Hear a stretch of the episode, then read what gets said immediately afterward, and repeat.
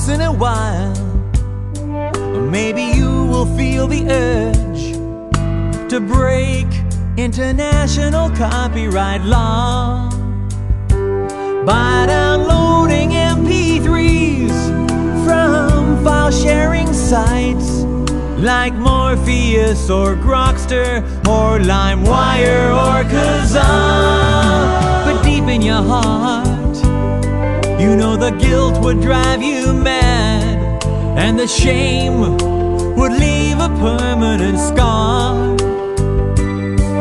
Cause you start out stealing songs, then you're robbing liquor stores and selling crack and running over school kids with your car.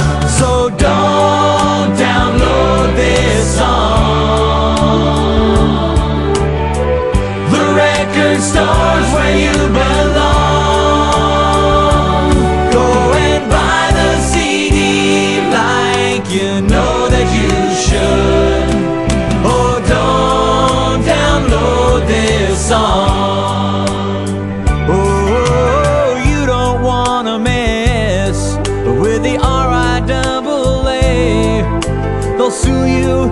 You burn that CDR.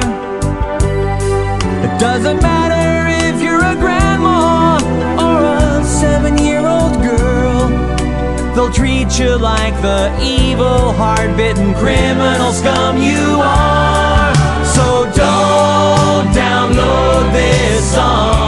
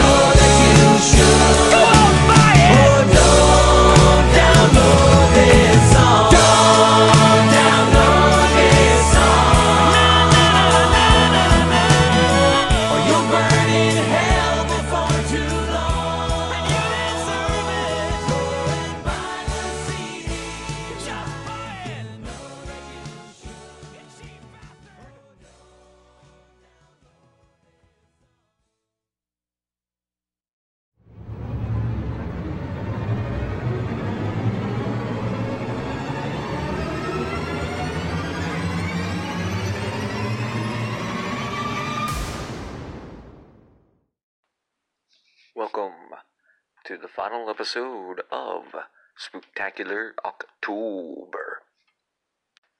And tonight, myself, Nerd with a Phone, and John, Dreadful Rock 574, are going to review an all time cult classic, the Rocky Horror Picture Show. Yep. I'm sharing my thoughts here. He's sharing his thoughts over on his app. And uh, then we'll come together at the end and see where the minds meet, right? Okay, hope we enjoy this. And uh, here's what we're doing. Like for me, uh, initially I had a uh, a love hate relationship with this uh, show. Um, I grew up watching it as a kid. Uh, a friend of my father's uh, grew into a man that was a crossdresser and everything. So like every Halloween was like the only time this was like allowed back in the day, right? And uh yeah. So over at that house, uh, we would watch the Rocky Horror Picture Show while there was a bonfire outside in the backyard and bobbing for apples and all that stuff. It was just a fun time. But as I grew into my teenage years and started to understand the stuff that I was seeing on screen, or at least thinking I understood it, uh, it became something that uh, I was not interested in. And then I got together with an ex of mine whose family loves this show. And, uh, well, the rest, as they say, is history. I, I firmly love uh, the Rocky Horror Picture Show and take it for what it is. It's a satire, in my opinion, of humanity. Alright, and now some facts. Uh, the budget for Rocky Horror Picture Show, released on September 25, 1975, was $1.5 million. I could not find any reasonable um, explanation given for how much it grossed domestically, but as a cult hit, um, they started showing it at midnight and stuff instead. So, I mean, uh, all that really needs to be said at this point is that it is now in the Library of Congress's protected films, and it's been that way since 2005. Alright, when you next hear these dustle tones, I should be accompanied by John. Back in a minute.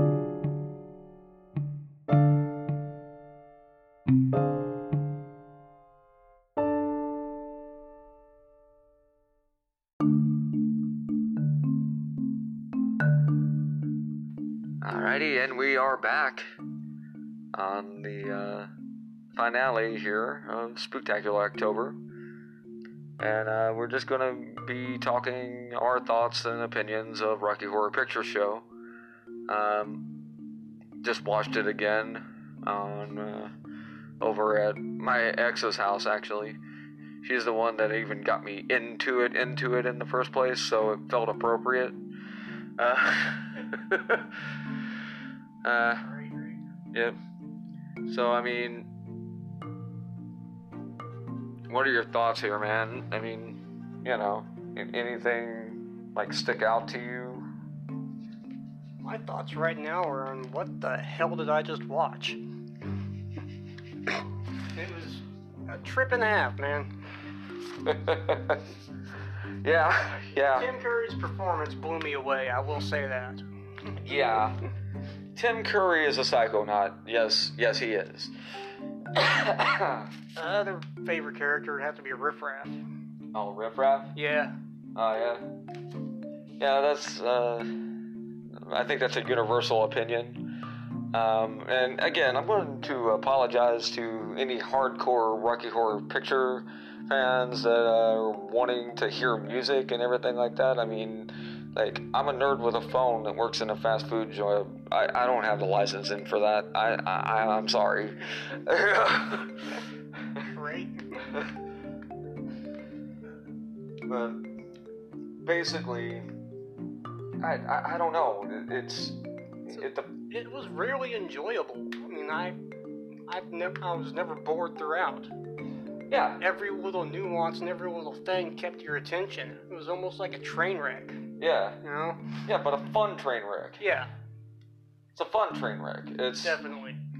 yeah, and well, I think that goes back to like the rushed production and everything else. I mean, um, I've never seen anything that verifies this, but like to even get the movie released, there's been a standing rumor that Meatloaf had to pay for it. That doesn't really shock me. Right? All right. Um. Well, I mean, happy Halloween, and uh, that there will be a couple more episodes coming, and uh, that uh, the um. But the gist here is like, I mean, I, I couldn't think of anything else uh, to cover that would be in the spirit of it, and like, Well, it was definitely in the spirit. yeah, true. right. I mean, Those costume choice ideas are just Mm. What? Yeah, yeah. I mean, there's nothing like it. There is nothing like it out there anywhere in any medium, everything like that. And uh, I actually mentioned this while we were watching the film, but I'll go ahead and mention it again here.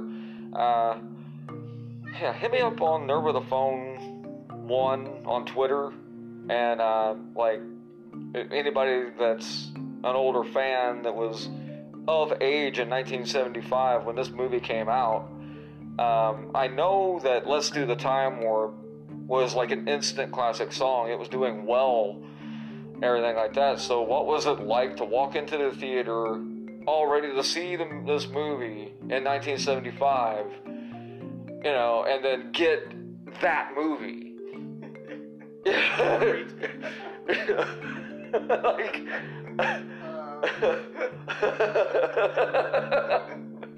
right.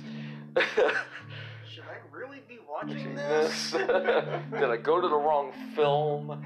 Uh,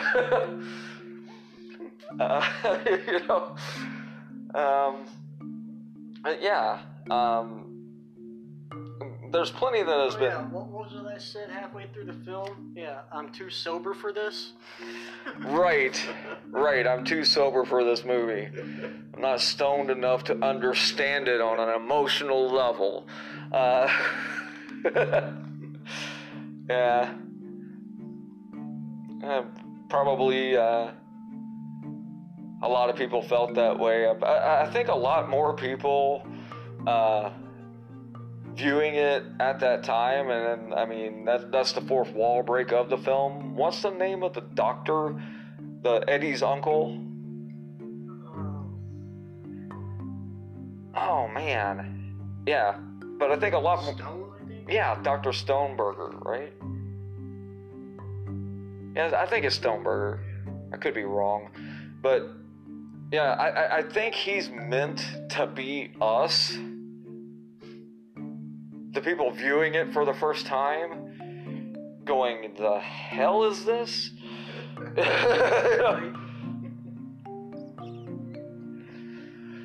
But yeah, I mean, fun times, fun film, uh, everything else. But take it on its own, outside of um, the huge fan base that came ar- around it. I mean, obviously there's the LGBT community and everything like that, and with that, there's a whole uh, line of evangelicals that like line up to burn every copy of the film ever made. Um, it's like, I don't know. I grew up Southern Baptist. For whatever reason, the films never really bothered me that much. I just had no interest in watching it. I've only seen it once before, and it was like when I was like 10, Mm, and it was on t- late night TV, like USA Up All Night or something. yeah. And even as a 10 year old, I was like, what the hell? right, right. And I mean, we're novices on this, really and truly. I mean, I have an appreciation of it because I actually got to go to an event and they had to almost literally drag it, drag me screaming to it because uh, back in 2015, that was the 40th anniversary of the movie. I turned 40, and my girlfriend at the time is like, "Oh, hey." And it's just like, okay, fine, screw it, let's do this. And I got there, and there's a sea of people dre- dressed as Frank-N-Furter, Rocky, um, Janet, Brad, and I'm just like, I mean, it's literally a sea. There's like 5,000 people there, and they're dressed as characters for this movie I saw like half of once. And I'm like, oh, okay. you know? this is a thing. You know? If you get a chance to go see a live viewing, I absolutely recommend it. Even if you're worried about not being in costume or anything like that, I uh, a bit of a warning if you do go. There are squirt gun squirt guns involved. Don't wear anything you don't want wet. All right. I'm Charles Hagan, nerd with a phone. This has been our Halloween special. I hope y'all at least find it, well, passable. This is Dreadful Rock 574 signing off. Keep on rocking.